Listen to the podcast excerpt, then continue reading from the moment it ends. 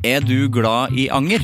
Gjennom Acast sitt supportersystem kan du vise din støtte til meg. Det er selvfølgelig helt opp til deg hvor mye du ønsker å bidra med. Klikk på lenken i podkastbeskrivelsen for å støtte podkasten. Millions of people have lost weight with personalized plans from Noom, like Evan, who can't stand salads and still lost 50 pounds. Salads, generally, for most people, are the easy button, right? For me, that wasn't an option. I never really was a salad guy. That's just not who I am. But Noom worked for me. Get your personalized plan today at Noom.com. Real Noom user compensated to provide their story. In four weeks, the typical Noom user can expect to lose one to two pounds per week. Individual results may vary. Even when we're on a budget, we still deserve nice things. Quince is a place to scoop up stunning high-end goods for 50 to 80% less than similar brands. They have buttery soft cashmere sweaters starting at $50, luxurious Italian leather bags, and so much more. Plus, Quince only works with factories that use safe, ethical, and responsible manufacturing. Get the high-end goods you'll love without the high price tag with Quince. Go to quince.com slash style for free shipping and 365-day returns.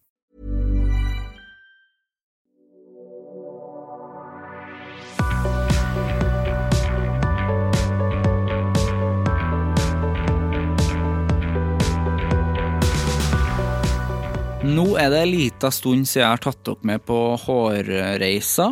Eh, Jeg starta jo det med da vi spilte inn eh, musikkvideo med Fights, hvor jeg med et nydelig lange hår ble avkløpt for kunsten.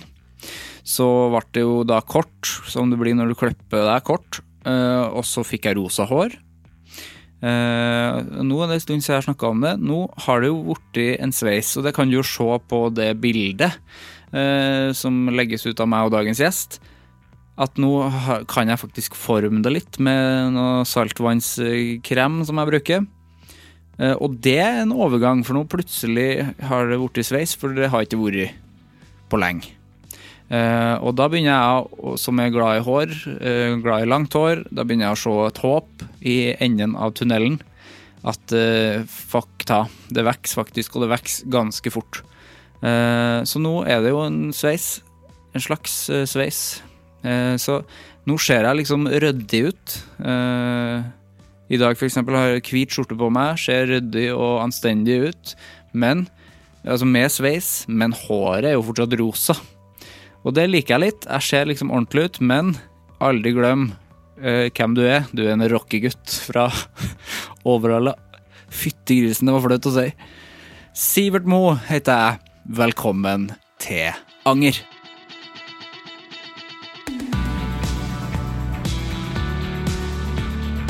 Henrik Mestad er gjest i Anger i dag. Han er skuespiller, kjent fra både film, teater og scene. Henrik prøver iherdig å unngå at angeren kommer, og vil heller rydde opp så fort som mulig for å unngå den. Vi snakker bl.a. om å bli oppfatta som litt krass og streng på jobb, når han egentlig kanskje bare er klar og tydelig. Og ta med seg en ro fra pandemien, om hvor konservativt teatret er, og at det minner litt om religionsdyrkelse, at historiefortelling er udødelig, om at komedie ikke interesserte han som ung, men at han nå har blitt en god humoristisk skuespiller som tar det på alvor, at mennesker tåler uendelig med skryt, og at selvtillit kan komme av å klare å skille person fra handling. Nå starter vi.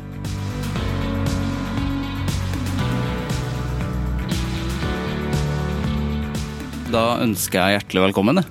Takk. Henrik Mestad er på besøk. Veldig koselig at du ville komme. Jeg syns det er hyggelig. Dette er foreløpig. Foreløpig er det hyggelig. Hvordan er forholdet ditt til podkast? Du, jeg blei i, um, i, øh, I sommer, nei, slutten av våren, så blei jeg jeg eh, Da har jeg levd et liv i to år hvor jeg har tenkt sånn, vet du, vi kan ikke drive og følge med på hver eneste sånn rare, dumme ting Trump gjør. Nei. Jeg bare, jeg bare sjalta det ut. Eh, men så, eh, på slutten av våren, så tenkte jeg sånn Vet du hva, nå må jeg følge med. Dette er Hvis han blir, gjenvalgt, det er jo stort. Det er jo litt Tyskland på 30-tallet-aktig. Oh, ja, ja. Så da eh, begynte jeg å lete opp noen amerikanske politiske podkaster. Og så ble jeg sånn nerd, begynte jeg å nerde. Så jeg har, ikke, jeg har ikke hørt en bok. Jeg, jeg har noe sånn trøbbel med øya mine, Ja. så jeg kan ikke lese lenger. Det har vært en ti års tid. Så jeg er avhengig av å høre bøker. Eh, og da og fra juni fant jeg ut når, når valget var over, at jeg har ikke hørt én bok. For jeg har blitt sånn podkast-nerd, men det er på amerikanske politiske podkaster, da. Ja. Og så og, og også etter hvert så oppdaga jeg da den norske Trump mot verden eh, mot slutten der. Har jeg hørt litt på den. Men altså det har vært veldig mye det. Men i tillegg har jeg hørt en eh, som jeg kan anbefale, som, eh, som heter Revisionist History. Kjenner du til det? Veldig god podkast. Noen av hans episoder er ordentlig bra. Altså. Ja, helt vilt. Ordentlig bra. Eh, men dette, dette er jo bare på utenlandsk. Eh, jeg har enda ikke, men jeg tror jeg nå har blitt mye mer podkaster, da. Sånn at det, kanskje det er i dag jeg begynner å høre norske podkaster. Men jeg hører ting som er podkast. Altså NRK-spilleren bruker jeg mye. Mm. Så jeg hører eh, Jeg hører ofte Hva heter han som hadde Larsens leilighet? Altså Larsen, hva heter Han har en Ja, Vegard Larsen. Vegard Larsen har en, eh, en uh, En podkast, ja. Ja. Drivkraft. Drivkraft. Den, eh, den har jeg, hørt, jeg har hørt mange episoder Ja. Eh, og, og, og den til Harald og Nils. Uh, mm, Sånn er du. Five, Sånn er du. Men det er også sånn, det blir sånn med din Etter jeg var der, så begynte jeg å høre på dem. Ja, ikke så sant? sånn blir med din også. Ja, men du var, ja, for du var med i Sånn er du. For en, det er et år siden eller noe Ja. sånt. Mm. Hvordan var den eh, opplevelsen? Å dypdykke i egen personlighet? Vet du hva, det jeg tenkte Første gang de spurte, så tenkte jeg sånn Nei, fordi jeg tror Jeg tror at jeg kommer til å Det er ikke noe interessant, fordi jeg tror jeg kommer til å ljuge. Jeg tror jeg kommer til å justere Jeg tror ikke på at du sitter med 200-300 sånne spørsmål og ikke skjønner hvor høna sparker. Sånn at jeg tror jeg kommer til å manipulere. Ja, Så snakka jeg litt med, med Nils, da, en av programlederne. Og så, øh, jeg, og så tenkte jeg ja, nå skal jeg prøve jeg skal prøve å svare. Ikke la hjernen min få overprøve svaret i det hele tatt. Svare så fort jeg kan. Det tar kanskje en halvtime, kanskje mer. Du sitter og så må du gå rett på. Og så hver gang jeg ikke hadde impulsivt svar, så, så trykker jeg midt i. Altså sånn cirka. Altså at den ikke tenderer en eller annen vei. For det, for det er ingenting litt eh, mellom og så mye eller ekstremt mye. Så jeg trykka litt, eller eh, midt imellom. Sånn at jeg ikke skulle manipulere.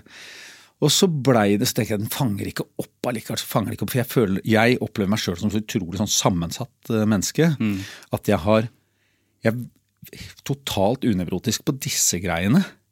Men så går jeg jo helt i frø over sånne ting. Bekymring for de barna mine. Og, altså, jeg er så sammensatt. Dette gjelder på alle ting. Svært, svært ego vil ha masse plass i sånn sammenheng. Vil ikke ha plass i en sånn sammenheng.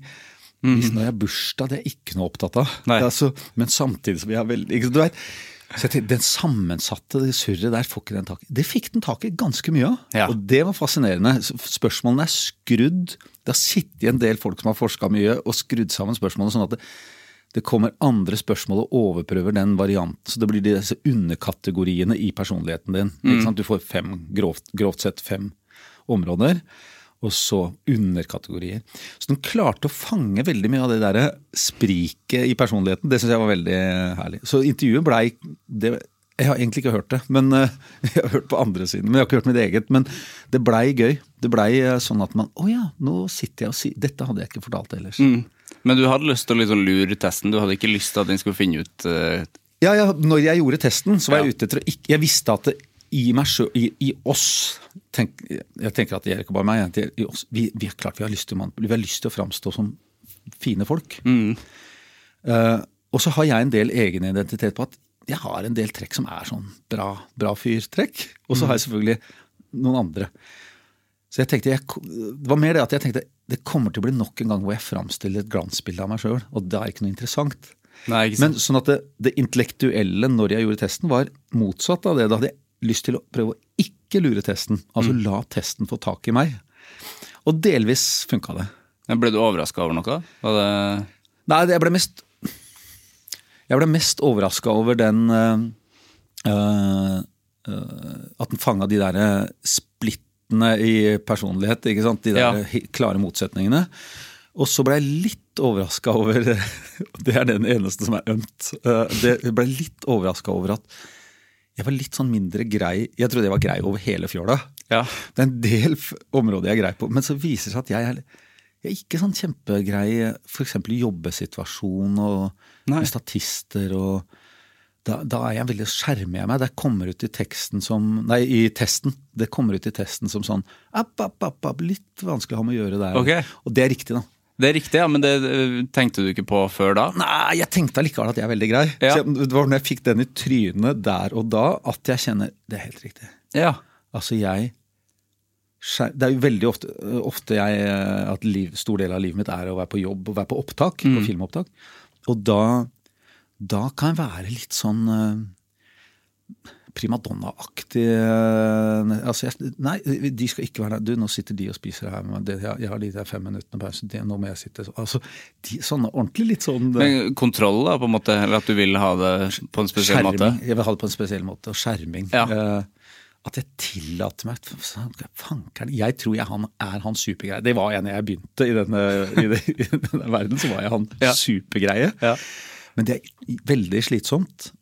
Og jeg har, tror jeg Og apropos den testen, det tror den testen òg. Altså, jeg har Jeg klarer ikke å skjerme ute folk. Mange, mange gjør det. Mange, mange er gode til det. Nå jeg her. Nå har jeg med den serien Okkupert, så har jeg jobba veldig lenge med Erik Skjoldbjerg, regissøren. Ja. En stor og flink, eh, ordentlig flink mann. Han sier etter tre-fire års samarbeid, så kommer han og sier Jeg har plutselig skjønt litt, Henrik. altså er det sånn at du, du ta, må ta inn alle som er her? ja, ja. Det er helt, for, for han er helt uforståelig. Han sitter og konsentrerer seg. Nå er det jo vi to, så skjer det masse rundt oss. Ja. Det tar ikke han inn i det hele tatt. Mens jeg tar inn alt, alle. Og også på opptak så tar jeg inn alt som, ikke, alt som skjer uventa, ikke sant. For det er jo en del av, hvis det skjer uventa i bildet, så er jo det mat. Mat til karakteren. Ja. Men hvis plutselig en fra lyset går tvers over eyelinen din, altså den veien du ser ut i ingenting, det som ikke kamera ser, da, ikke sant? Plutselig en bare marsjerer over deg med en ting som ikke var planlagt. Da kan jeg få helt eh, spader. Blir du satt ut av det? Ja, ja, da blir jeg helt Fordi det går jo inn. altså Da tar jeg det inn, men det skal jeg jo ikke bruke. Dette kan jeg ikke bruke. Nei, det er ikke skjer, på mat. sånn, skjer på sånn mikrosekunder, da. Ja. Det er ikke mat. Det er, Nei, det er ikke næring i det hele tatt. nei nettopp. Uh, så jeg er sånn så jeg, jeg, Det er forsvaret mitt for meg sjøl, at jeg tar inn så mye. At noen ganger så skjermer jeg meg veldig. Og da, men, men det store mennet er Men det tror jeg kanskje ikke nødvendigvis alltid er på denne verdens mest sympatiske måte. Som jeg har trodd. da. Jeg trodde Nei. han er det som alle gleder seg så hyggelig når han kommer. Og så er det sånn at noen kanskje går sånn Oi, oi, oi, pass på, pass på, for han eh, Ja, ja for da du sier fra, liksom. Ja. Ja. Men det er jo bra, det òg, da. Ja, ja, da, ja da, det er, takk, takk skal du ha. Ja, jeg syns det er bra å si ifra. Det syns jeg mange eh, skal lære av, å si ifra generelt. Ja, Det Å gi beskjed om ting er jo en vanskelig ting for mange. Du, det, det er litt sant. Jeg hadde en periode ja, Apropos podkast, det var egentlig mer lydbøker som er podkastaktige. Brené Brown, som nå har blitt sånn superstjerne i USA. Kjenner du til henne i det Ja. hele tatt? Ja. Hun, hun er jo sosiolog, eller ikke sant. Der nede fra lavstatusområdet. Og så har hun jo nå blitt superstar fordi hun har så gode sånn menneskeanalyser i det. I, de, i, de har sittet i 20 år og gjort research på menneskelig atferd. sant? Uh, siste jeg så nå, var at der, hun har liksom sånn times podkastintervju med Barack Obama. Da Ja, du blitt ganske kul når du kan ha han en time alene. Men hun, Brenny Brown, i begynnelsen disse første bøkene, så er hun veldig opptatt av akkurat det derre uh, leads to resentment. Altså hvis du ikke sier fra, så begynner du å furte isteden. Mm. så det er et poeng uh, for å hekte meg på ditt uh, utspill der. Ja, for du gjør jo det. Ja. Hvis du bare Hvis det er en som ikke sier fra. Ja, hvis du lar det Hvis du har liksom lyst til å si ifra, men ikke gjør det, og så går, ligger du bare og gnager på det, da blir du jo bare irritabel, da. Ja, nettopp. Så det høres jo sunnere ut, sånn som du gjør det. Hvis du, skal, hvis du er på sett og det, det er i veien, få det vekk. Det er jo enklere, høres det ut som, Ja.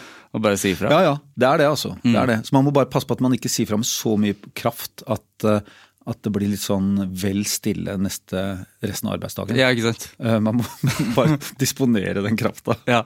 Pass på tonefall og tone. Ja. Men hvordan går det med deg nå, Henrik?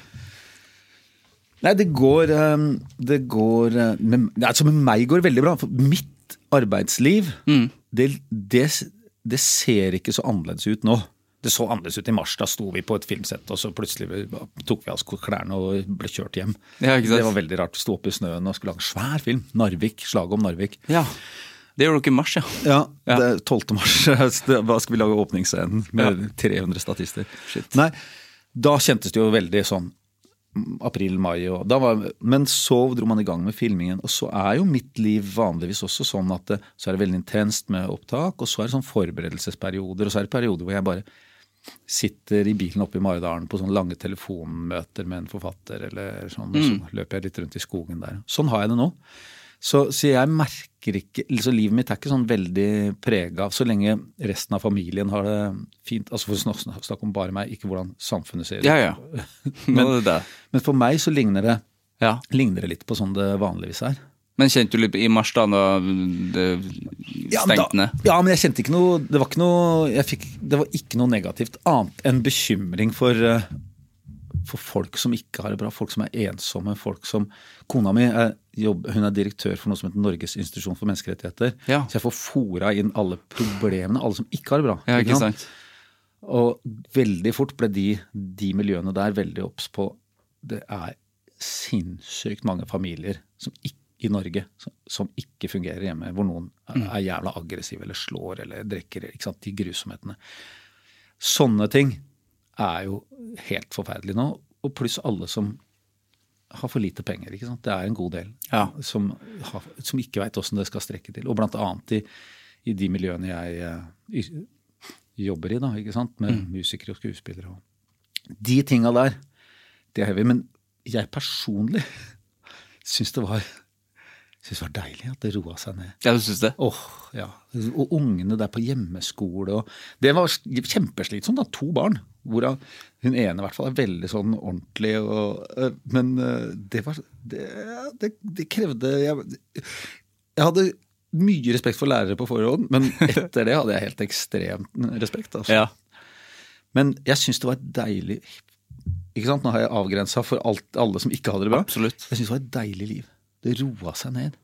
Det, det, Det var noe du trengte, jeg, det kjentes veldig godt. Jeg tenkte sånn, det, er noe å lære av dette her, tenkte jeg. Ja. Uh, og ikke ha Ikke fylle hverdagen så vanvittig, sånn at vi løper etter det her kavet. Um, mer rolig samvær. Jeg tror mange opplevde innbiller meg at mange opplevde det, altså. Mm. Um, og i hvert fall uh, jeg, da. Og uh, Tar du det med deg videre, tror du? ja, jeg håper det.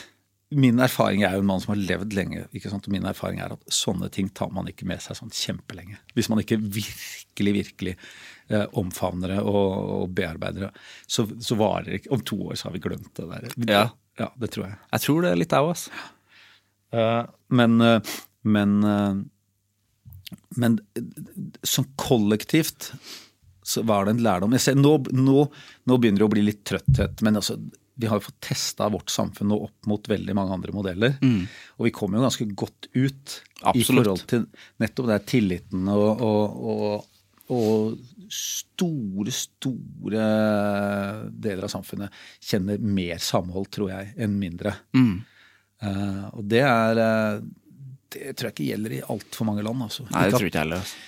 Kanskje småsamfunn og sånn har, har bonda mer. Altså små bydeler i Berlin eller London.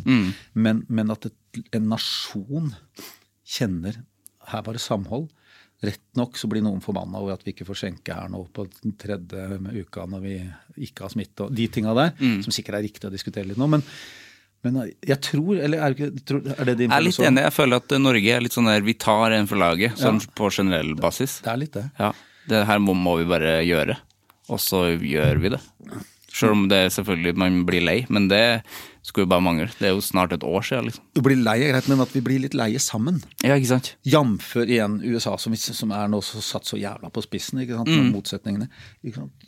Så, så er det litt her at det, ganske sånn på tvers av verdisynene så er vi litt på, på samme lag. Det, er, det er mitt håp og min følelse, er det. Ja, det er fint. Men eh, den eh, filmen om Narvik, ble dere eh, ferdig? Hvordan Langt gikk ifra. Langt ifra. De fikk filma, eller vi fikk filma masse sånn interiørting og sånn seinere når man åpna opp igjen. Fordi øh, man åpna det opp igjen for filming med masse smitteverntiltak i sånn rundt 1. juni cirka. Eh, så da filma vi litt på den, så filma en del andre ting utover. Uh, men uh, men den, er, den biten, halve filmen, som handler om slaget oppe i snøen altså det var en liten mini andre verdenskrig. Jeg kunne ikke dette ordentlig før jeg begynte å sette meg det. Der oppe, fra 9. april og en måneds tid, så var det en svær krig. Ja. Eh, og i første omgang så vant vi. Altså, og min karakter, major Omberg, han, han vant eh, det første verdenskrig, andre, andre, andre verdenskrig der en måneds tid. Med polske styrker og noe britiske og noe franske. Um, eh, men så veit vi jo alle at det gikk jo ikke sånn, da. Eh, så eh, det er en fantastisk eh, liten krigshistorie der. Men denne filmen er ikke en sånn helteepos, det liker jeg litt. Det er ikke en sånn så, nok en film om hvor flinke vi var under krigen. Nei. Men, eh, så det er vel så mye fortellingen om det sivilsamfunnet nede i Narvik og, som var under helt vanvittige angrep på. Men Ja, om folk, liksom. Og ikke om folk. Ja. Om folk. Men den biten, da, oppe krigsbiten, uh, den skal vi filme nå. Uh, denne vinteren, slutten av denne vinteren isteden. ja. Det ser ut som det lar seg gjøre. Ja, det tror jeg. Foreløpig. Jeg tror det. Ja, det tror jeg absolutt. Ja. Gleder, det gleder jeg meg skikkelig til. Tre-fire uker opp i snøen i Troms. ja, du gleder deg til sånt? Ja, ja, ja. ja, ja, Ja. Det er ordentlig, ja. Ja. Det er, det er fantastisk moro å filme. Det er lange dager, man blir innmari slitsom. Du står opp grytidlig, jobber utrolig konsentrert, og du fryser mye. Altså, du, det eneste som er sikre når du filmer, på sommeren når det er 40 grader, sånn som det var i Tyskland sist sommer, eh, da har du masse kostyme. Da har du, da har du en eller annen rolle som har på seg masse klær. Eller la oss si at du spiller Vikingene. da. Ikke At du går rundt i fem pelser og det er 30 grader. Ja. Hvis du filmer i snøen, så har hun en karakter med for lite klær på seg. Alltid. Det, ja, alltid, altså. ja, det ser sånn ut. Men, eh, men, så det er mye frysing, og det er mye Og det er lange dager, og det er eh, Det er uh, det er sånn høy konsentrasjon i mange, mange timer. Så jeg har veldig ofte vondt i huet om kvelden når jeg legger meg. Ja, det gjør det. Når, når jeg er ferdig. Men det er helt fantastisk moro. Jeg elsker den energien som er på et filmsett som funker. Det er en haug av folk, og alle har noe å gjøre og kan det de har å gjøre. Eh, Og nivået i Norge nå på alle filmarbeid sånn er så høyt. Alle, alle kan jobben sin ordentlig godt. og Alle er sånn, alle veit at det skjer uforutsette ting. Alle er forberedt på det og har tenkt gjennom det. Og alle strekker seg litt, litt langt. Det er litt som på et sjukehus, nesten. Uten at, bortsett fra at det er litt mer heltemodig prosjekt. da, Ja. sykehus. Men, men det er litt sånn Alle er så på, kan, kan sakene sine. Alt handler bare om det der. Vi skal få de der sekundene i den ruta. Og det er eh, åh, det, gir, det gir en veldig, veldig kul energi. Også. Jeg, jeg liker det kjempegodt. Så virker det som det er en bransje som er ganske omstillingsvennlig òg, etter det som skjedde i mars. Ja, det tror jeg. jeg tror alt, det er jo nettopp det at det, det er den verden er sånn Ok, da må vi gjøre sånn. Ok, nå regna det, det skulle være sol. Da må vi sånn. Hvordan løser vi det? Hvordan, vi- hvordan snur vi om? Hvordan snur vi om? Og det er jo ikke snu om, det er ikke liksom at vi to skal lage et radioprogram. ikke sant? Det er 110 mennesker eh, på jobb. Og de skal dit, og de skal dit, og vi har leid inn det helikopteret, og vi dit, og sånn. Og nå går ikke det. Hva gjør vi? Og så renner penga, så man må snu. Finne, en, finne en versjon. Finne, hva skyter vi da? Ja, Det er ikke noe alternativ ikke, å gi opp. Nei, det der, Da filmer vi ikke noe i dag. Det fins ikke. Det har jeg aldri vært med på på, på 20 år, 30 år eller hvor lenge. Nei, det filmes uansett. Ja. Og noe med kvalitet. Man klarer å filme noe med kvalitet uansett. Ja. ja det er ganske kult Ja, det er det. at det går. Men eh, sånn med sykdom og sånn, da, fordi at eh, i kulturbransjen så er det jo på en måte Du går på jobb syk. Ja. Gjør man ikke det? Altså, det, er sånn der, det heter ikke Det er ikke noen avlysninger. Er det noe man har lært Tror du man har lært av det nå? At man kanskje ja. blir hjemme litt? Du, det veit jeg ikke. Det har, jeg har ikke vært på teater jeg, siden eh, Ja, det jeg skulle gjort nå Ja. var, Jeg skulle spilt forestillinger jeg, nå med Bjarte Hjelmeland. Vi har en Ja, forestilling. Vi har akkurat hatt en premiere. Det var utrolig bittert, egentlig. Fordi, og så fikk vi vanvittig flotte anmeldelser som fikk Ja. kjempeoppslag. Du vet, da, er det utsolgt så lenge man vil. Ja. Men da var det, de anmeldelsene kom samme dag som vi Vi fikk spilt to, to ganger, da. To ganger. Men Eh, men jeg har ikke vært på noe teater nå. For på, i teatret fins den der kulturen veldig eh, som het når, På 90-tallet, når jeg liksom begynte, så var jo fortsatt de gamle, den gamle, gamle kulturen der. Og da De sa på alvor eh, Eneste forfallsgrunn er egen begravelse. Ja, og det var seriøst. Og det var helt på alvor. Ja. Helt på alvor. Altså du spilte, hvis du hadde 40 i feber, du spilte uansett så spiller vi forestilling på nasjonalt. Omgangssyke, det bøtta, Ja, ja. bøtta på scenen. Og, og det, har gjort, eh, det har jeg sjøl gjort også. Det har jeg spilt forestilling hvor det er sånn hvor de planlegger, da kan du kaste opp der. Du fikk noe Det er en eller annen ting som stoppa sånn at det ikke kom eh, den veien. Altså noe pille som jeg ikke husker hva Ja, okay. Som skal låse magen, liksom, men så kaster du opp allikevel. Ja. Så da, er det, da har vi en bøtte bak det der bak i scenografiet. Der har du en bøtte, og så har du en bøtte der, og så har du en bøtte der. Sånn, eh, sånn har jeg spilt det er ganske hardt, da. Det er, det er Ja, du, det Samtidig så er det jeg, jeg tenker meg tilbake før da jeg spilte teater hele tida. Det er flere ganger jeg har spilt sånn og vært temmelig sjuk. Mm. Det gir deg en sånn Du får så boost. Det der adrenalinet. Uh, det, du kan få helt fantastiske forestillinger av det. Du husker ikke så mye etterpå, men forestilling, forestillinga kan bli helt fantastisk. Ja, så Mestring av det òg, da. At, at du får det til. Ja, det er et eller annet, så det er jo noe med det, det den verden, showbiz-verden, har laget seg noe sånn Det er jo bare tull. Det er bare Vi skal fortelle noen historier, ikke sant? Det er bare røverhistorier. Ja. På, på tullete nivå, eller dypt, eller vi gråter, at det er gråt eller latter i forestillinga. Men det er jo egentlig bare tull. Helt uviktig, egentlig. Så har vi lagd oss et Og det har vært der i hundrevis av år. ikke sant? Skal vi bare Siden grekerne satt for 2500 år siden og, og gjorde de der store eh, tragediene sine, så har det vært en sånn det, det ligner på religionsstyrkelse, ikke sant? Ja. Vi skal inn, vi er presteskapet, vi skal inn. Dette må skje. Dette må foregå. Ja, det er så viktig. ja. ja. Ja. Denne, Vi kan ikke avlyse dette. Nå sitter publikum der. Jo, men altså, De kan, kan si fra at de skal gå og ta seg en drink, og vi lever jo i et moderne samfunn. og sånn. Nei, den har ikke sluppet inn ennå. Nå er de der. Nå skal vi fremføre dette. Uansett. Vi skal skal gi være- dem det her. og det skal være helt ekstremt bra. Alle skal være ekstremt fokusert og konsentrert. Og det skal være og Det som er, da, for, for å hoppe til min egen mm, følelse, det er det at når du spiller en svær forestilling Det er tungt når du spiller de svære rollene som liksom er innpå scenen der hele tida, to og en halv, tre timer. Sånn halvtime før så er det helt sånn Forestilling nummer 17, ikke sant, kjenner du Å, fy faen, å dra i gang denne Det er så tungt. Å dra i gang denne dette her igjen. Men og da kunne jeg ikke gå inn og så bare bruke 92% bare i dag. Greia er at det, det er bare de siste 3-4 prosentene, de, de som er den derre «Åh!» Det er bare det som har noe verdi. Ja? Hele resten er ikke Da kunne de vært hjemme og lest stykket. Det er bare det der lille ekstra på toppen som har noe som helst verdi. Og det har sikkert alle, Folk som har gått og sett noen teaterforestillinger, har sikkert opplevd noen ganger at du har sett en teaterforestilling, og det var sånn Ok, øh, jaha, greit. Da, Ja. da har ikke det vært der, ikke sant? Nei. Da, er jo ikke, da har det ikke noe verdi. Det var greit nok, det var en interessant historie, ferdig med det. Men det derre når det skjer noe, når det virkelig Det er bare hvis man klarer å få til det derre Å strekke seg helt opp der hvor det skjer noe bivrende mellom mennesker. ikke sant? Den, Ja, for det er liksom hensikten. Det er hele poenget. Fordi hvis teater bare er sånn Ja, ja vel. Ja. Da er ikke noe Nei, nei, nei. nei. Det er jo å se, se to, to og en halv time med dårlig teater, det er, Ja. eh, det er jo helt eh, Det er mye verre enn å se en dårlig film, egentlig. Også. Det er det, for du, du har gått fysisk Det er noe, en større opplevelse òg. En større skuffelse. Ja, ikke sant? Ja.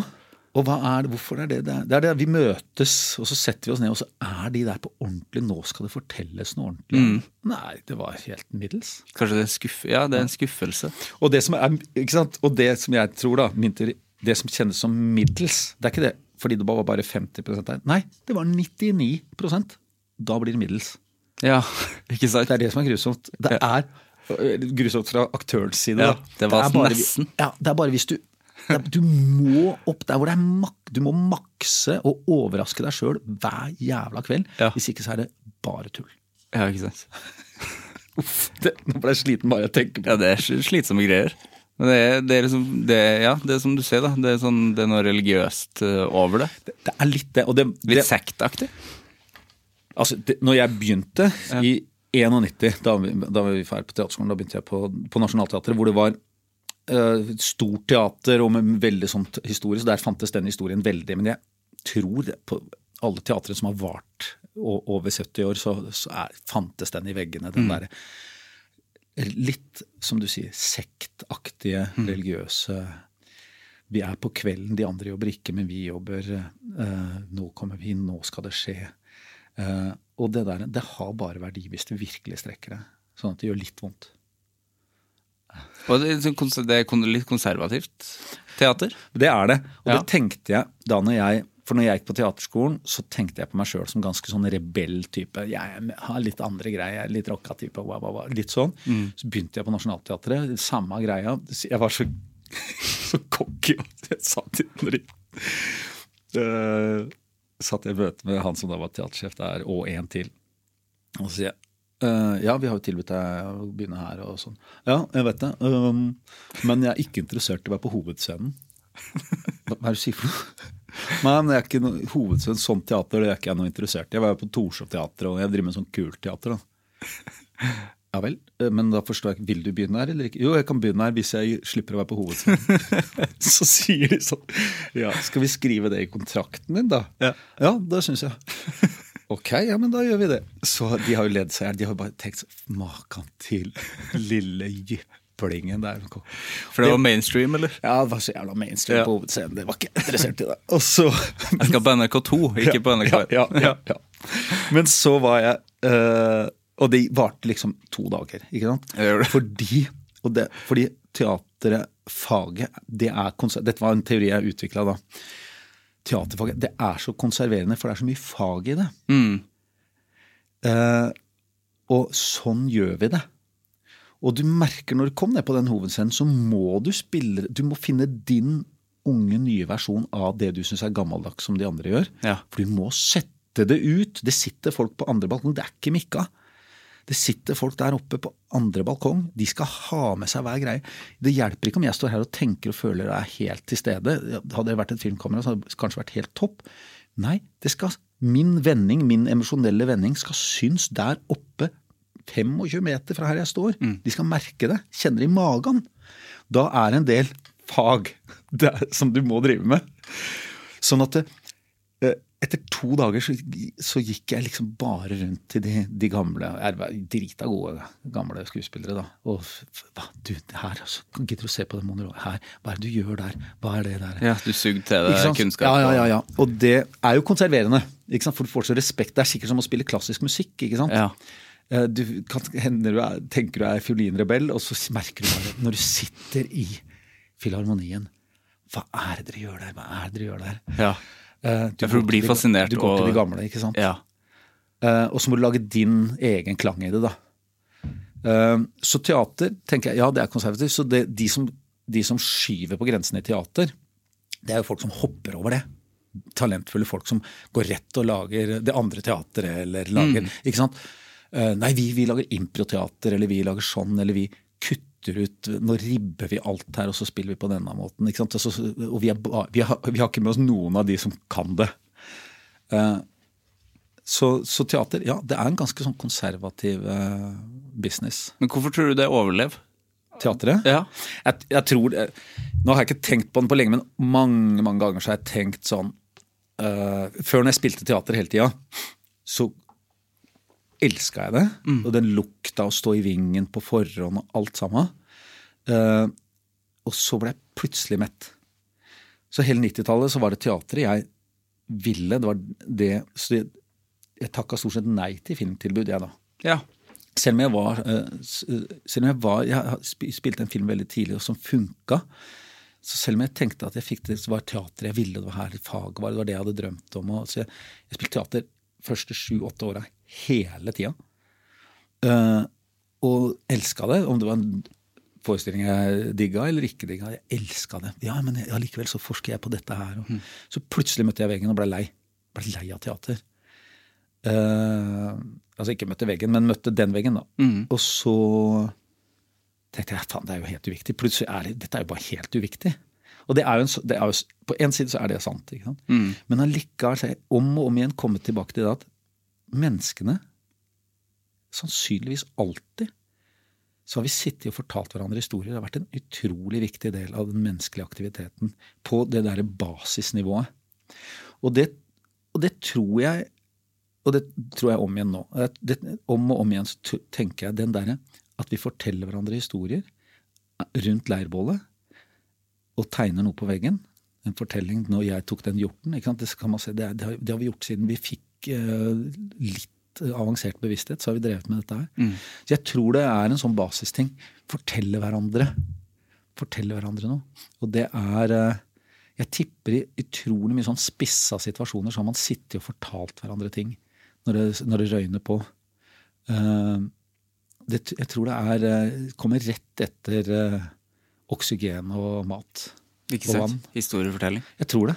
Det gir mening, faktisk. fordi Tilbake til podkasta igjen, så er jo altså de største podkastene som har vært, er jo type historiefortellerpodkaster. Sånne gode true crime-podkaster som S-Town og Serial og sånn, ja. som er bare skrevet som det kunne vært verdens beste roman eller teaterforestilling. Ja. Bare at det er lyd. Så det, det, det der dør jo ikke, det der. Historiefortellinga. Og det er interessant å gruble på hva, hva er, For det er en påstand som er sånn Ja, vi trenger historien, den gode historien. Ja, som er litt sånn Ja ja, bra, jeg hører du sier det. Men, mm. altså, men hva er det? Og det er vel sannsynligvis er det jo det at idet vi, i det vi akkurat ikke er i livsfare som menneske, så starter det en eller annen sånn Hvem er jeg, hva er vi, hva er det vi gjør, hva er, hva er grubling rundt, rundt eksistensen? Ja. Eh, og den må ha mat. Den må Å ja, vi, er, vi, deler samme følelse Jeg klarer ikke helt å si det, men når du spilte det, så så jeg og er det, sånn følelse har jeg. Mm. Eh, akkurat den samme. Med andre ord, altså, så er følelsen, da, som er sånn ja, ja, ja, ja, du kan sitte og føle, men nei, følelsen av det å være menneske mm. Om og om igjen. Det eneste vi gjør, enten det er den True Crime-podkasten eller Hedda Gabler, om og om igjen så sier vi sånn eh, Litt sånn er det å være menneske, føler jeg. Hva føler du hvis jeg sier det? Mm -hmm. Jo, jo, jo, det tror jeg er riktig, sier du da. Det er sant, det. Hvis det funker. Det, det, det, trenger vi om og om og om igjen. Det er bare den podkasten her, egentlig. At folk hører på det. Det er jo samtaler mellom mennesker, og ja. at man kjenner seg igjen på et vis. Ja. Så det er nok et sånn dypt behov, og dermed så, dermed så har teatret overlevd da 2500 år. Mm.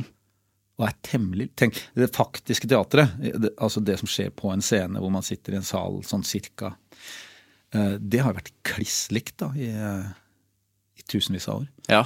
Har det vært noen folk som har liksom lyst til å endre på det? ja, hele tida. Ja. Hele tida. Så eh, både bakover Uh, vil du ha det? To par minutter med grov, grov teaterhistorie? 100 uh, eh, Nei, ikke sant. De, sånn som vi, det ser ut, da, så er det at grekerne lager jo den formen vi har nå for 2500 år siden. Hvor de mm. skriver et tenkt drama som er et, enten en komedie som vi skal lære noe av, eller og da var det uttalt vi skal lære noe om det å være mennesker av det. Eller en tragedie. Og tragedien tar for seg problemstillinger. Og, og, og da, var det, da, var det, så viktig at sånn som et stykke som Orestien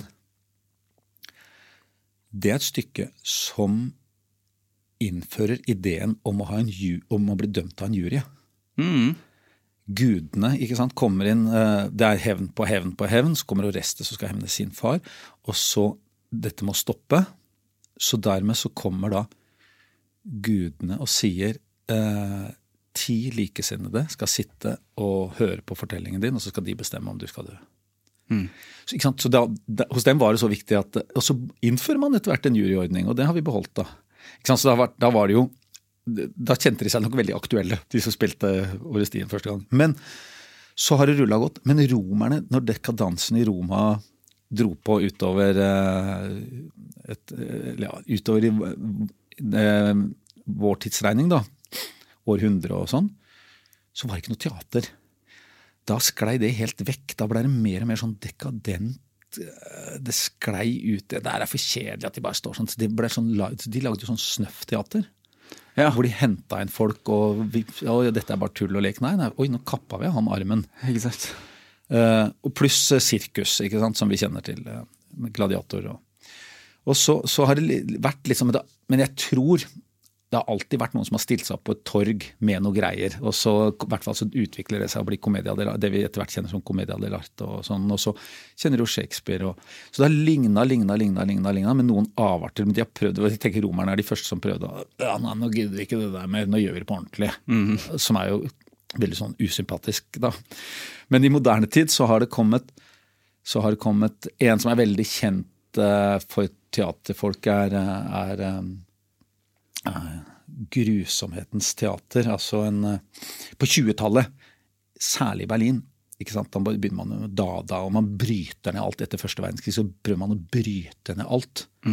Og det er også innenfor teater. Man prøver å bryte ned alt og si dette her, man, vi, skal, vi bryter de der uh, konforme, borgerlige fortellingene. Vi skal bryte det ned til at det er ordentlig, det skjer. Og dette har vært opp gjennom hele greia. Til og med når jeg gikk på teaterskolen, så, så, så var det, var en finne, Jukka Perka.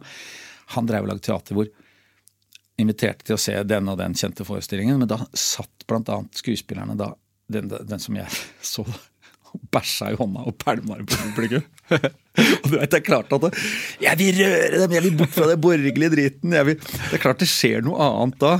Absolutt. Eh, eh, og, og så den kjente som liksom prøvde å vri det til et sted som er heftigere, Grotowski, en polakk sånn på 60-tallet, hvor, de, hvor de, de jobber fysisk så hardt at du går inn i transe. Du skal være så utslitt når du går opp på scenen. Altså helt hinsides maraton, ikke sant?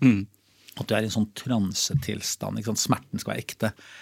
Uh, og så, men så har Berlin, tyskerne, berlinerscenen, og muren falt, der skjedde det mye. Der begynte de å bryte opp. Og det har blitt en konvensjon nå, en teaterkonvensjon. At skuespilleren stopper. Jeg spiller et tradisjonelt stykke, og så stopper jeg opp og sier hva faen er det jeg driver med her nå? Nå står jeg og sier bla, bla, bla, bla, bla. Goethe, hva er det Goethe har Ikke sant? Og det har kommet til Norge også. Den formen, den er sånn 20-30 år gammel. Uh, man bryter opp. Men det er det samme. Men det behovet for å være rebell i formen har vært der hele tida. Ja, du vil alltid bryte opp litt. Ja. Ja. Eh, det var grov, grov skisse av Kjempefin grovskisse, syns jeg. Eh, i, midt i pandemien så kom det jo Du hadde jo kinopremiere med Burning 3. Ja. Og så Hvite gutter har kommet nå. Ja.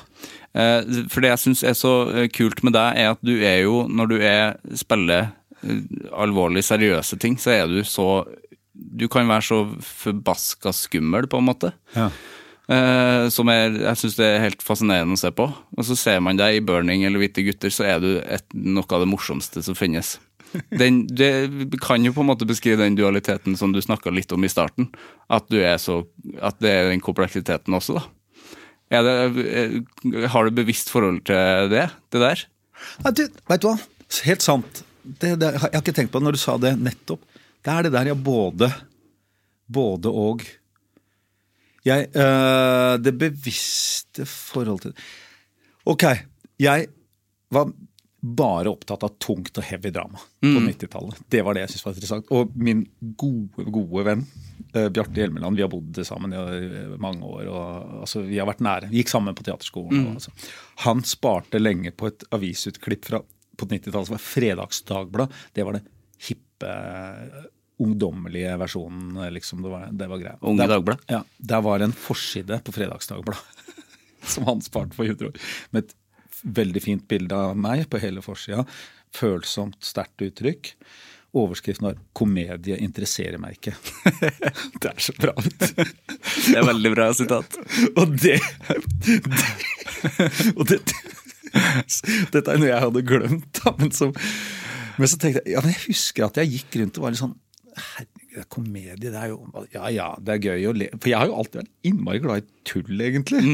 Men, men det, ja, det interesserte meg tydeligvis ikke, da. Men det jeg var opptatt av, var det der å grave ned det, det, det menneskelige mennesket. Og kjenne det på ordentlig. Og så fikk de andre drive på, selv om jeg digga det på Lille Lørdag og sånn, men dette gikk jeg rundt og mente. da Komedie interesserer meg ikke. Så det, jeg må vel ha ment det som å, å utøve det, da. Ja, det vil jeg tro, da. Og så er det det at jeg har, og mener fortsatt Jeg er ikke noen sånn komedieskuespiller. Jeg kan ikke det ordentlig. Jeg har veldig respekt for det. Jeg spilte innmari mye med Kjersti Holmen, sånne alvorlige stykker, på, på 90-tallet. Hun var smågeni. Ja, virkelig. Uh, og hun kunne begge, det, det hele. Og de har vært en del, særlig damer. Det er jo damer som er best skuespillere, bare. Så det er en hemmelighet. Men det, Mm. Det er, sånn grovt sett, Hvis man skal følge kjønn, så er det jo flere fantastiske kvinnelige skuespillere enn mannlige.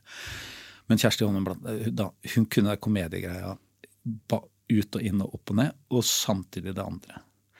Uh, og da husker jeg jeg da var jeg sånn, en forestilling vi spilte som var innmari sånn sterk, hvor publikum sitter og gråter, vi får et barn og mister det. og Uh, og da sier hun der skal vi ha en latt, gjør den der litt større, sier hun, sånn at jeg kan Der skal vi ha latter. Jeg var sånn hæ, hvorfor skal vi ha en latter der? For da kjennes gråten sterkere etterpå.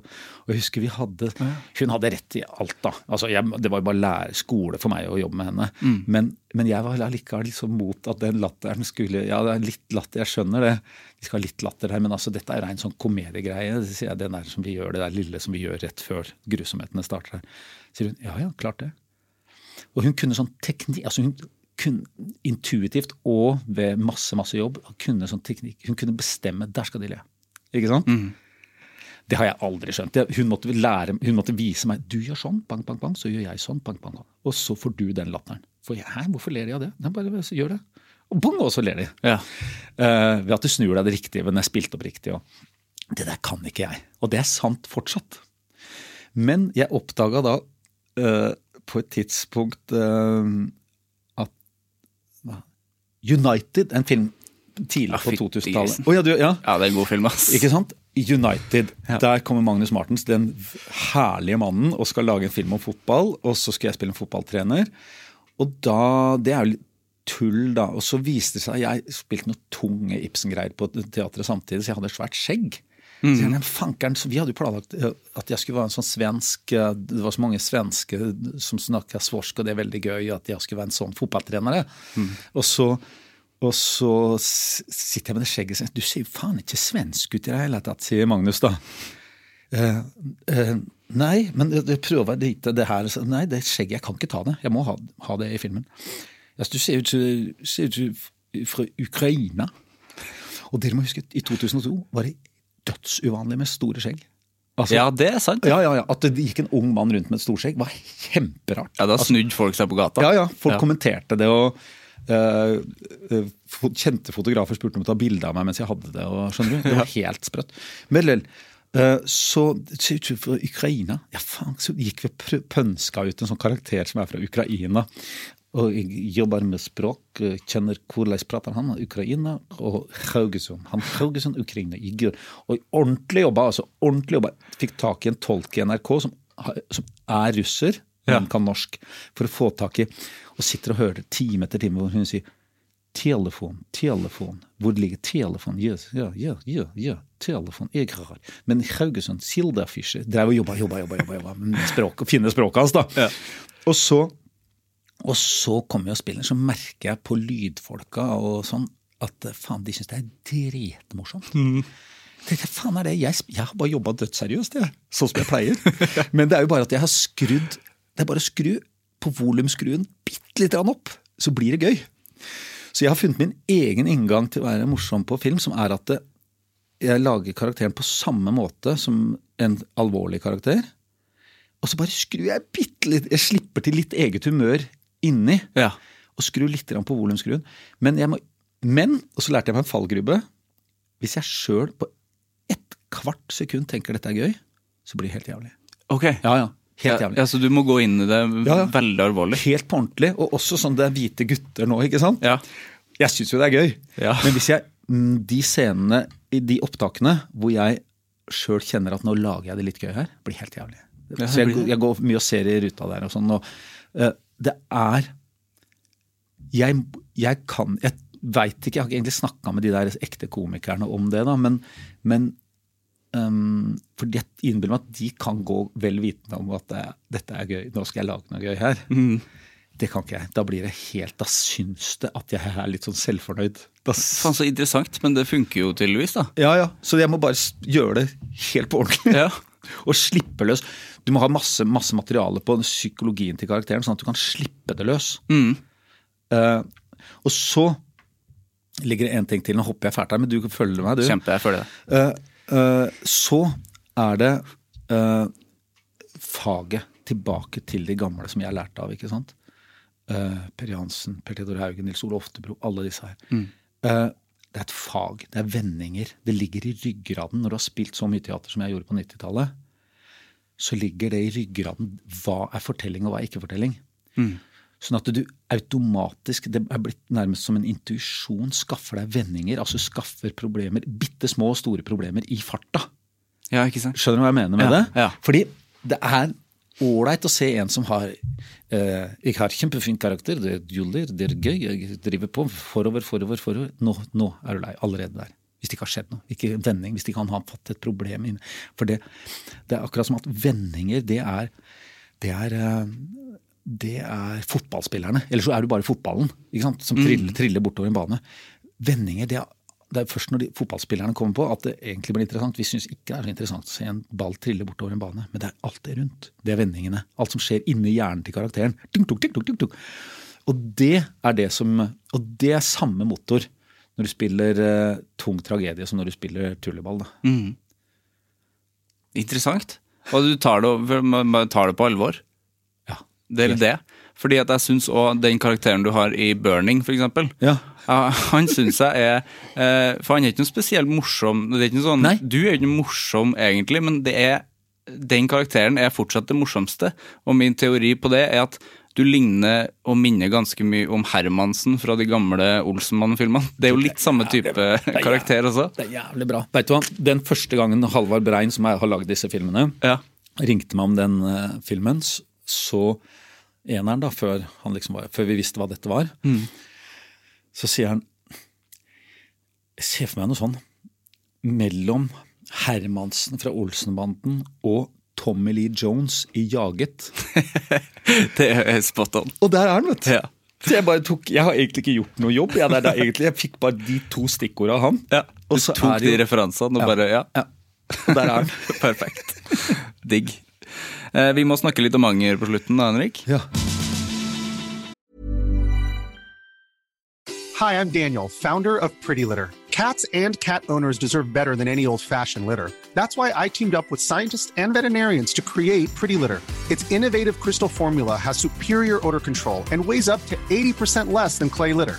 Pretty Litter even monitors health by changing colors to help detect early signs of potential illness. It's the world's smartest kitty litter. Go to prettylitter.com and use code ACAST for 20% off your first order and a free cat toy. Terms and conditions apply. See site for details.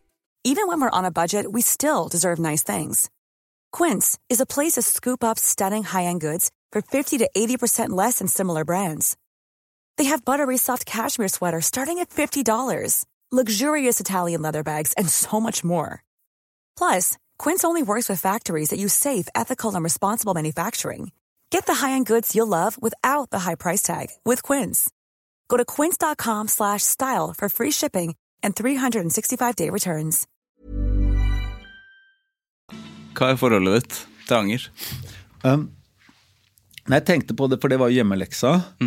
Og da tenkte jeg sånn Oi, hvor dypt skal vi gå her, altså? For der kan man jo gå Ja, det er helt opp til deg, det, altså. Nei, i utgangspunktet, uh, teorien er at det, det burde man jo ikke drive så mye med. Uh, tror jeg, da. Jeg tro, tror jeg. Dette er kun, kun, kun teori. Eh, men dette er fordi jeg har, jeg har drivet og kjempa i årevis for å lære meg å meditere, og sånn, for jeg har sånn trøbbel med hodet og øya. og sånn, Så jeg har jobba utrolig med å meditere, og da må du blant annet sånn, drive og angre på ting. må du bort med Da Da må du rense huet ditt for å få den klare avspentheten i huet.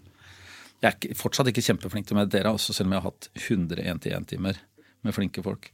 Men, eh, men, eh, men det kan anbefales. Men eh, Nei, så det bør man ikke drive med. Men jeg har selvfølgelig uh, Jeg tror ikke jeg har sånn enorme angergreier. Jeg har til den hverdagsangeren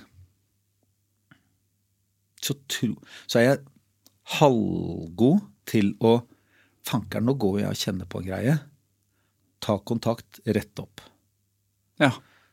Uh, du, fankeren, veit du hva, nå sa jeg Det er bare småting. Seinest i går, dette hadde jeg ikke forberedt uh, når jeg tenkte på det, men det er riktig.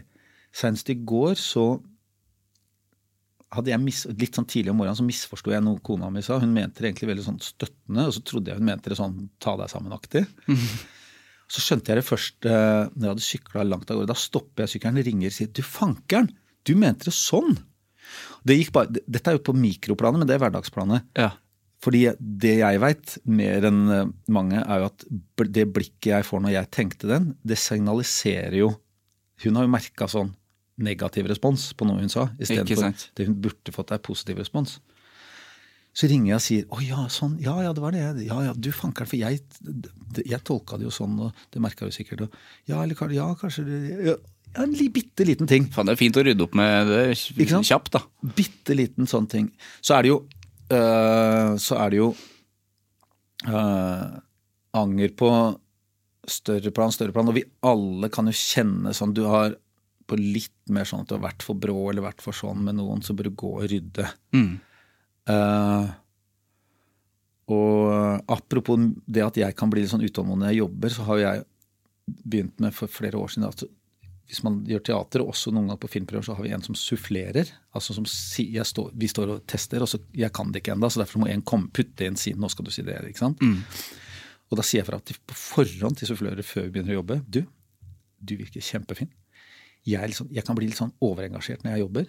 Så det er ofte at jeg da skjeller ut deg fordi du sufflerer når jeg ikke ville ha suffli. Ja. Men det må du. må du bare. Eh, Det er, Du gjør jobben din. Jeg veit at det skjer. Det er bare fordi jeg er så innmari i karakteren. ikke Ja. sant? Eller i i sonen, da. Ikke ta det personlig. Så du må for all del ikke ta det personlig. Jeg bare ber om unnskyldning for det. Og, men jeg har Det er preventivt, det er ja, fint, så preventiv uh, unnskyldning på Det er preventiv for å ikke få angeren, da. Unngå anger. Unngå anger. Ja. Men, eh, men eh, Nei, så har jeg sånne der angrer øh, skal jeg, jeg kom på jeg kom på sånne ting som jeg har tenkt tenkte hva er det jeg har angra på Du har jo jeg har noen ting fra barndommen. Det er én gang en kar på ungdomsskolen oppe på Sandaker, så er det en kar som jeg liksom Jeg burde Den har jeg tenkt på mange ganger. Jeg burde Han blei han ble, Om det var tung mobbing, vet jeg ikke, men han ble erta for en greie hvor jeg kunne ha avkrevd Da kom de der kuleste jentene og sånn Du, er det sant at det er sånn og sånn? Ja, ja, ja. Så, der kunne jeg sagt sånn Nei, det har jeg tenkt på hundre ganger. Jeg skulle sagt Ja. Hæ? Nei, nei, det er bare noe de andre gutta finner på. Jeg har ikke sett det. Skjønner du? Ikke sant? Um, Og det henger vet, med det som, ja, I en guttegarderobe på ungdomsskolen så kan du tenke deg sånn cirka hvor det, land, hvor det ligger. ikke sant? Ja, ja. De, da skulle man selvfølgelig sagt sånn Hæ? Nei, det har ikke skjedd. Uh, den har jeg faktisk den har angra på. Men jeg hadde høyere moral og etikk når jeg var ung enn jeg har nå, tror jeg. Altså, jeg har blitt avslepa på det. Jeg var veldig sånn opptatt av Frans av Assisi og sånn. Ja. Selv om jeg var ut- rabagast, da, så, jeg var, så var jeg veldig opptatt av Frans av Assisi.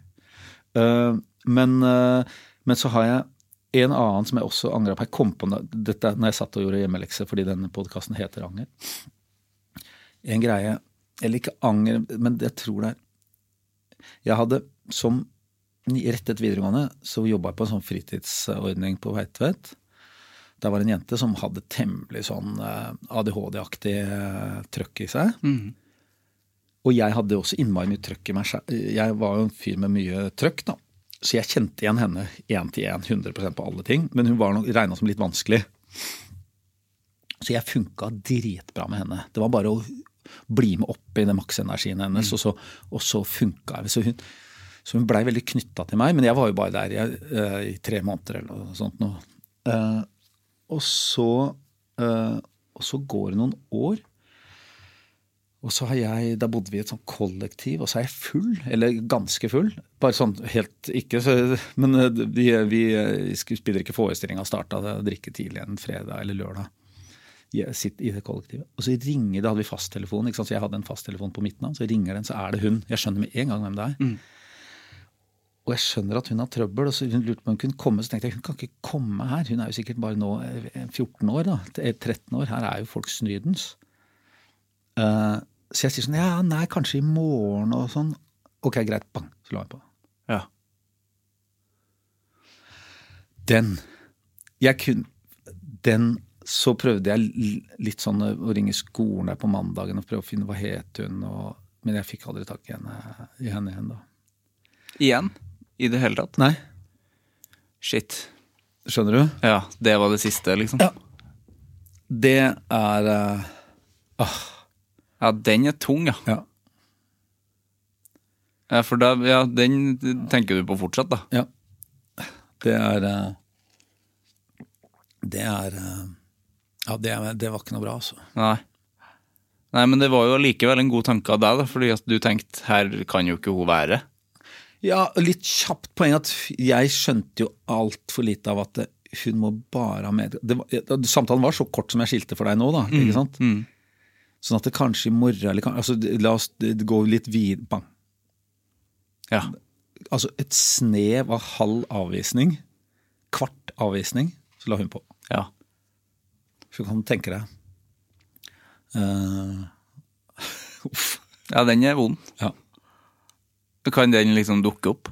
Mhm. Om natta, eller? Ja øhm, Den Jeg har tenkt på den mer enn Jeg veit ikke det antallet. Mer enn 100 ganger, holdt jeg på å si, men kanskje mer enn 1000. Jeg har tenkt på det mange hundre ganger. Mm. Ja, for da prøvde du å få tak i henne og få tak i skole og Ja. Ja. Ja den er, det er jo umulig angring òg, da. For det er jo liksom Du får ikke ordna opp i den. Får ikke ordna opp i det. Og det er jo den verste angeren, eh, det. Ja, så det er det derre ja, Det er jo nettopp det. Men utover det så tenker jeg på sånn Det er jo som regel ting vi ikke sa, ting vi ikke Ikke sant, altså ikke Jeg har en sånn greie som jeg driver og sagt innmari mye nå, for nå har vi barn, mye, det er mye barn rundt oss, og, og sånn. eh, at eh, det er altså helt utrolig hvor mye skryt et menneske kan tåle. Ja. Og det tenker jeg er eh, Det er sånn man burde Faen, der burde jeg skryt, sagt mer, skrytt mer av de. Nå burde jeg sagt fra det. Nå er jeg tilbake på lett, lettere greie, da. Men det er sånn som jeg tenker, det burde man angre litt på og, så- og gjøre noe med. Altså, øh, alle har innmari godt av skryt. Folk er for dårlige til å skryte. Vi er litt for dårlige til det. Altså. Ja, da, da tenker jeg ikke på sånn tulleskryt. Er, her er en veldig viktig distinksjon når vi først snakker om barn, men det gjelder også som er sånn Ja, så flink du er. Det, det der, surret der, det er jo ingen som blir glad av. Nei, det er jo så vagt. Ja. Mens, mens konkret skryt, det er eh, Det er bra, altså. Ja, Man vet jo hvor glad man blir av det sjøl, da. Ja. Og det funker, Jeg tror mennesker tåler helt utrolig mye av sånn ekte skryt. Mm. Små, altså på småting, altså. OL-gull og sånn, det er ikke Nei. det er ikke, det er, Men sånn, fankeren så flink du og så behagelig var det å være i podkasten din. Ja. Du sitter, og merker på blikket ditt og hele måten du følger med det, da, da får man veldig lyst til å sitte og prate. Du er veldig flink til å, du er veldig sånn flink intervjuer. Sånne ting. Det ble jeg utrolig glad av. Ja, vær så god. Takk. Det, det skal, nå sa jeg det on type istedenfor etterpå. Ja, det var kjempefint. Men, eh, men de tinga der Jeg øver på det, da. Ja. Eh, For å slippe å angre. Dette er jo, denne, denne episoden heter 'For å slippe å angre'. ja, det tror jeg er navnet på den. Ja. For å slippe det. Men det er jo ja, jeg, Skryt er jo noe jeg vet jo hvor glad jeg blir. Jeg ble jo kjempeglad av det nå. Også, men det er, det er det der at det er vanskelig å gi Ja. også. Fordi at man tenker at det er kleint, og det passer seg ikke. Men det passer seg jo egentlig alltid Ja. å gi skryt. Ja, det gjør det. Og så er det bare Jeg tror kanskje Det fins noen som går for langt i det. det finnes noe, de er veldig få, da. Som er litt for overøsende og sånn, og det gjør at andre sier sånn Herregud, jo, jo, men han er jo så veldig sånn å, å, å. Ja, slapp av, liksom. Men, øh, men det er øh, Nei, det er i oss sjøl. Altså, alle trenger det, og det er et, et eller annet som hold, bremser på det. Altså. Man glemmer det litt. øh, Og jeg tror ikke det er fordi vi er selvopptatte heller. Jeg tror det er et eller annet som du sier, det er en eller annen sånn noe vi kniper igjen på litt. Mm. Vi holder igjen. Det er et eller annet vi er redd for der. Jeg, jeg veit ikke noe svar på det. Ja, altså. Tror at det skal være så situasjonsbetinga. At det, sånn der, at, og at det er lettere å gjøre etter du har drukket et par pils, f.eks. Ja. Da kan man jo skryte. Ja, det er sant. Ja, Det er Men sånn bør det jo ikke være. At du alltid må drikke noen pils for å skryte. Nei, nei, nei. Man, uh, nei, ikke i det hele tatt. Tvert imot sånn derre Du, det der var skikkelig fint. Så, Når du kommer på det, man tenker det jo ofte. Men jeg tror, jeg tror det er sunt for hjernen også. Nå har jeg skrudd Dette er litt bort fra anger, tror jeg. Har vi det nå? Men det gjør Det, er noe, kjempe, det går kjempefint. Uh, at uh, at uh, vi vi kniper igjen er det, er det noe blottstillende i å legge det fram? Altså, er det noe blottstillende i å Er det en følelse av noe blottstiller jeg meg og sier 'så flink du var, så fint det var'? Det noe, ja, for det er noe sårbart i det. Ja. Å gi skryt òg. Ja. Og så er det Nei, det er en tricky greie, fordi så det er lettere å skryte fra en sånn høyt her oppe-greie. Det er sånn man skryter til barn, ikke sant. Og den er sånn «Øh, du, jeg er jævla var jævla bra det du gjorde. Ja, det er lett. Altså, den er lett. Ja. Dette her kan jeg så jævla bra. Altså, det var jævla bra. Ja, jævla bra. Jeg har jo akkurat begynt og sånn. Jo, men kjempebra. Kjempebra, det. Den er jo faktisk Det er jo det motsatte av skryt, det. Ja, det- ja. det er jo klappe på huet og egentlig gi kokos. Jeg blir irritert av det. Ja. Så det er den derre hederlige fienden. Det var fint. Genuint, liksom. Ja, ja, ja. Det er, uh, i, i, vårt miljø så er en som alltid har vært Ingar Helge Gimle. Ja, det utro- han- ser jeg for meg. Ja, utrolig god på det der. Ja. Der var du, du så god du har der. Altså, han, han er eksemplarisk. Han lyser jo skryt, at han gir skryt. Han ser jo sånn ut. Ja, Det virker som en tvers igjennom eh, god fyr. Ja, han er fin. Han er fin altså. Ja. Men eh, i Anger Anger har jo et søsken som heter Skam. Ja. Hva er forholdet til Skammen? Nei, det er hun derre som jeg snakka om tidlig eh, her nå, hun Brené Brown, hun, mm. hun definerte jo shame Jeg tror det er det som starta at hun blei så svær, er det der eh, når hun definerte shame som noe mye mer enn en bare det der no, skammekrok, ikke sant? Mm. Uh, som med alle fenomener så har det helt sikkert starta andre steder òg? Og de lagde jo en gigantisk uh, TV-serie som starta som en bitte liten TV-serie som de kalte Skam. Ikke sant? Uh, men eh, hun utvida det begrepet til noe mye sånn større som jeg prøvde Jeg fikk, jeg fikk nesten tak i det. Men uh, hva hun legger i skam, for hun tenker det er bare negativt. Ja. Uh, det er ikke noe oppdragende, det er ikke noe sunt i skam. I anger er, kan det jo være noe sunt. ikke sant? Altså, Nå gjorde vi sånn, det var ikke bra, da angrer vi. Vi gjør ikke det neste gang. Eh, det er sunt for samfunnet og for små og store samfunn og fellesskap. Mens det med skam, mener hun, det, det er ingenting i skam. Det å påføre hverandre skam, det er ganske lett. Å Ja. påføre hverandre. Og hun sier at eh, den fysiologiske reaksjonen hos oss når vi skammer oss, den ligner helt på den fysiologiske reaksjonen på dødsangst. Altså hvis noen peker på deg med en ladd pistol ja. med noe svette i hendene og med hvordan hjertet går. og hvordan, altså hvordan, ja, Hun har en masse sånne indikasjoner på det. Og det mener hun er fordi vi er jo som en av de helt få artene Når vi er nyfødte, så er vi avhengige av å bli eh, tatt vare på i sju-åtte år, vi, ikke sant? I motsetning til fem minutter og sånn som det er for sjiraffbarnet. Altså, eh, og da, er, når vi er nyfødte, så vi aner jo ikke premissene. Vi veit jo ikke Disse folka her, det er riktig, de har gitt meg mat nå, og de har sørga for at jeg er varm, men jeg aner jo ikke om de gjør det i morgen. Nei. Så jeg er jo avhengig av at de liker meg. Eh, for uh, hvis de ikke liker meg, så kan det hende de dropper det der få- gi meg mat i morgen. Men jeg er jo bare tre år, jeg aner jo ikke hvordan jeg skal skaffe meg mat da. Nei, ikke sant. Da ryker det. Så når vi påfører barnet skam, så reagerer det med en fysiologisk reaksjon som er helt lik dødsangst. Og det er reelt. Faen, nå liker ikke de meg, nå liker de meg så dårlig her at da, nå kan hende jeg dør. Ikke sant. Og som vi jo alle veit, når vi har sittet eller ligget under dyna og vært våkne om natta, så veit vi jo at eh, det barnet, det er jo ikke blitt borte. Det barnet er, Vi er jo bare blitt store versjoner av det barnet vi var da. Eh, sånn at den har vi med oss. Og det er det som er så skummelt med skamfølelsen. Er at den er sånn lammende og dum. For du vet at hvis man skammer seg mye, så, så gjør man jo da ikke Det fører nødvendig, ikke da nødvendigvis Hvis du får dødsangst, så gjør du jo ikke ting som er konstruktive og produktive og, smarte for gruppa. Nei, ikke sant. Da gjør du jo hva faen som helst. Ja. Og det kan være at du går til en frys, du blir paralysert, lamma, du blir fullstendig, du fungerer ikke. Eller du kan angripe.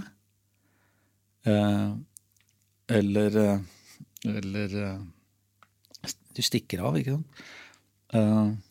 Og ingen av delene er noe bra. Det, vi er jo ikke ute etter å framkalle verken at noen blir paralysert, eller at de angriper, eller at de stikker. Nei. Så, og det gjelder på et enten konkret eller mer sånn overført eh, nivå hele veien, tror jeg. Når vi når vi driver med skam, da må vi for vår egen del da, bryte ut av den. Gjenkjenne det kjenne dette med å bryte ut av. Så det er jo det å igjen tilbake til det samme for meg, tenker jeg, verktøyet. Ordne opp. Ordne opp. Ta opp den du når det var sånn og sånn. Og på det lille planet jeg eh, eh, sånn fra jobbmessig så er det mange år siden jeg begynte med Det, er, det krever at du får en viss selvtillit å gjøre det. da. Det er mange år siden jeg begynte med å si til regissører Særlig den gamle kulturen var ofte sånn Faen, er det jeg driver med her nå? At det ofte, man, Noen kunne få skryt, eller så kunne man få sånn Faen, er dette her? Det var helt elendig. og sånn. Og, så jeg begynte for mange år siden jeg skulle jobbe med en ny regissør og si du, hei sånn, dette jeg gleder meg sånn. Bare én ting. Jeg, jeg øh, fungerer best når jeg får ros. Ja. Uh, uh, så andre ting det fungerer ikke så bra på meg. Da får vi en dårlig prøvedag. så kjeft og sånn, det er ikke jeg noe god på. Eh, så hvis jeg får kjeft, så, så, så taper vi prøvetid. og det, det er jævla gøy, for det, var, det har vært et veldig vanlig virkemiddel i regissørverktøykassa å kjefte. Ja, det, det, det er jo det. Kjefting. Uh, Men den fungerer ikke på meg, så det bare sier jeg fra om på en gang. Og det er jo for å slippe skam. Uansett hvor mye Hvis man har et yrke hvor man kler seg veldig sånn naken, eh, så Eller kanskje naken er ja, altså hvor man blottstiller seg ved å si sånn For at det skal skje noe gøy, så må jeg ta bort alle filterne her. ikke sant? Så man har hatt sånt yrke, så Selv om man er blitt 56 år, så hvis man da får kjeft når man har tatt ned alle filterne, da produseres jo masse det, det er jo faktisk skam. Men Kanskje enda verre å få kjeft eh, når du er voksen? Ja, det er jo det. Selvfølgelig. Ja. Det, det har, har et veldig godt poeng. Det er klart det, det er mye verre å få kjeft når du er voksen. Ja, for det er helt Det er usaklig. Det er liksom, Du skal ikke få kjeft når du er voksen. skrudd. 56 år gammel, da skal du ikke få kjeft. Men det får det, det, det Jeg tror det er fortsatt Det var i hvert fall sånn i, eh, i den bransjen her. Uh, Ja, Man hører jo alltid om sånne demonregissører, liksom. Ja, det har vært, det. har vært eh, masse, og det er, jeg tror det er litt fortsatt. Og det fungerer jo ikke. Det kan jo ikke funke. Nei, Og det er jo fordi man produserer skam, ikke sant. Ja. Så da, hva får du da? Når du skam? Da får du freeze. Det er jo ikke særlig bra. Nei. Eller så får du da angrep, eller så får du flukt. Og det er jo ikke Det er klart man får ikke noen god arbeidsdag av det.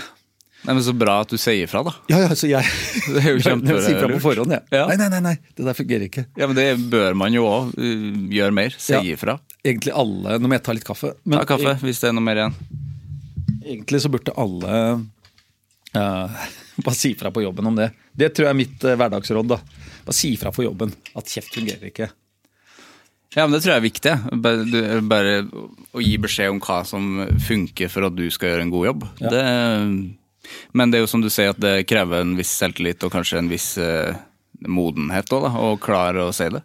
Det er, ja, Modenheten er én ting, eh, og det er selvfølgelig riktig, men det er jo den selvtilliten er jo det som er grusomt. At de som virkelig trenger å si det, de har ikke nok selvtillit til å si det. Nei.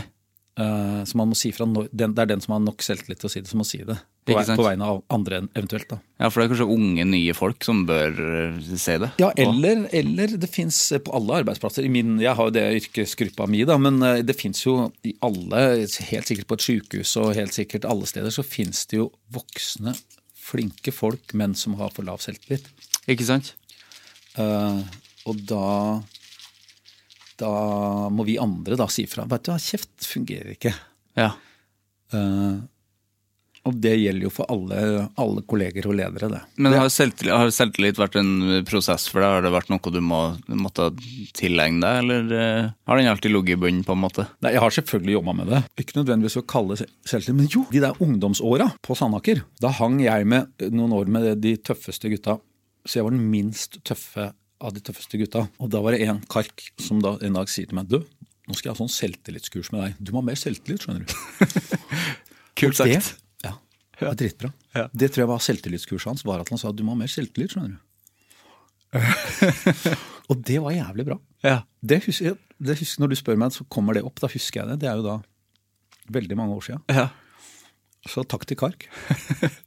Du må ha mer selvtillit, du. Jeg tror igjen så er det tilbake til det der splitten at jeg har mye og lite, men jeg har, jeg har hatt forholdsvis eh, god porsjon eh, Jeg har hatt selvtillit på noe og så ikke på noe, men jeg har vært veldig sånn Jeg, jeg var nok sånn modig maur da jeg var liten, for da hadde jeg ikke egentlig så mye grunn til selvtillit, men veldig sånn bøy Jeg har alltid liksom bydd på noe, altså heller fått meg en på trynet. Ja.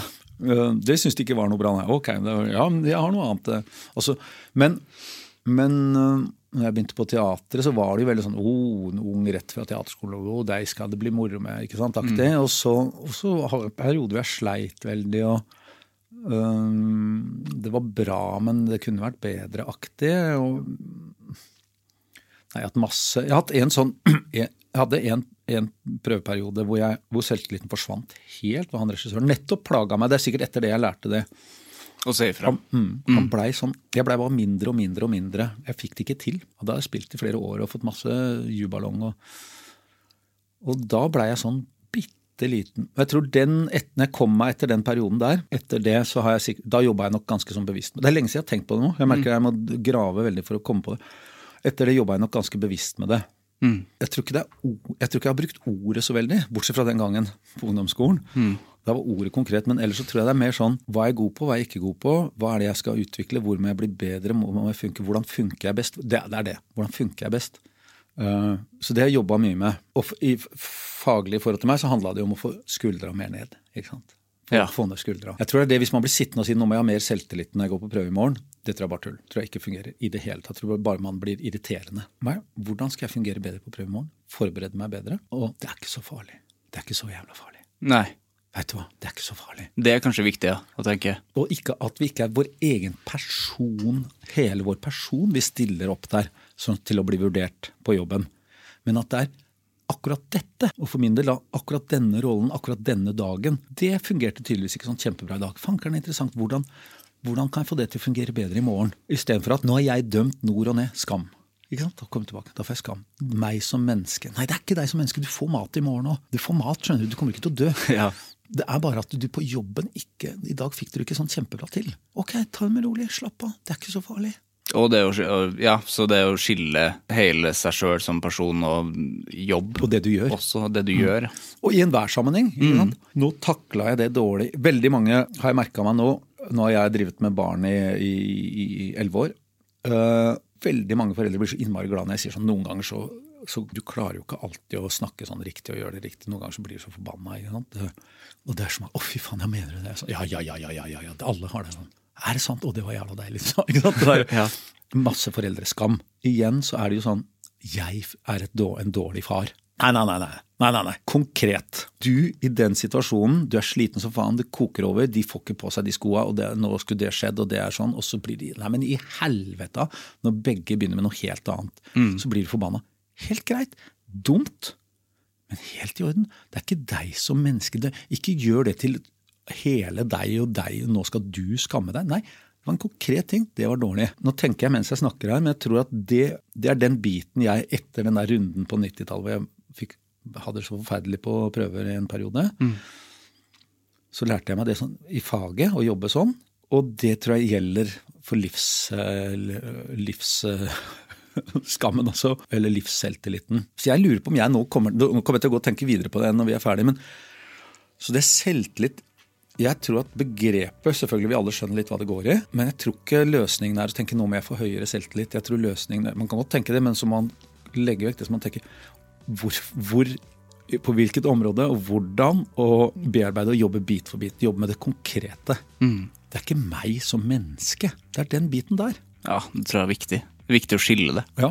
Du, nå har vi snakka lenge, Henrik. Eh, det har vært eh, helt eh, nydelig. Eh, jeg har et siste spørsmål, og det er eh, hvem syns du jeg skal snakke med i Anger? Altså Det første som slo meg, men det er bare fordi jeg uh, snakka med han nå, det er jo Thomas Giertsen. Han er jo veldig han har jo gjort veldig mye sånn selvransakelse og gått litt andre veier enn oss.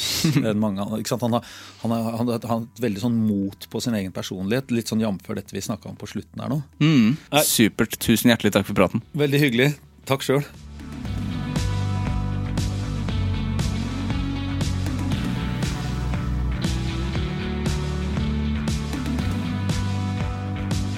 Det var Henrik og meg for en eh, sykt trivelig prat.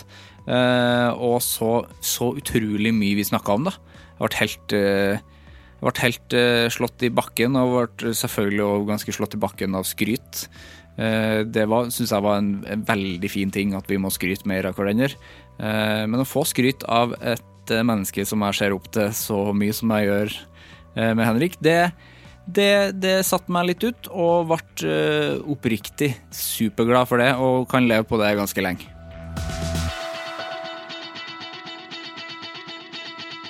Hvis du vil gå rundt på gata med de kule folkene og si hei, jeg er fast lytter av Anger, da går du og abonnerer i eh, din foretrukne podkast-app.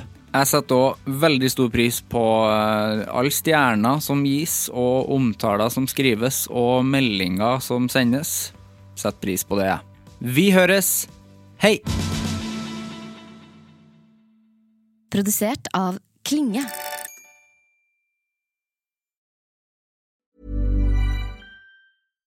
Hi, I'm Daniel, founder of Pretty Litter. Cats and cat owners deserve better than any old fashioned litter. That's why I teamed up with scientists and veterinarians to create Pretty Litter. Its innovative crystal formula has superior odor control and weighs up to 80% less than clay litter. Pretty Litter even monitors health by changing colors to help detect early signs of potential illness. It's the world's smartest kitty litter. Go to prettylitter.com and use code ACAST for 20% off your first order and a free cat toy. Terms and conditions apply. See site for details. Planning for your next trip?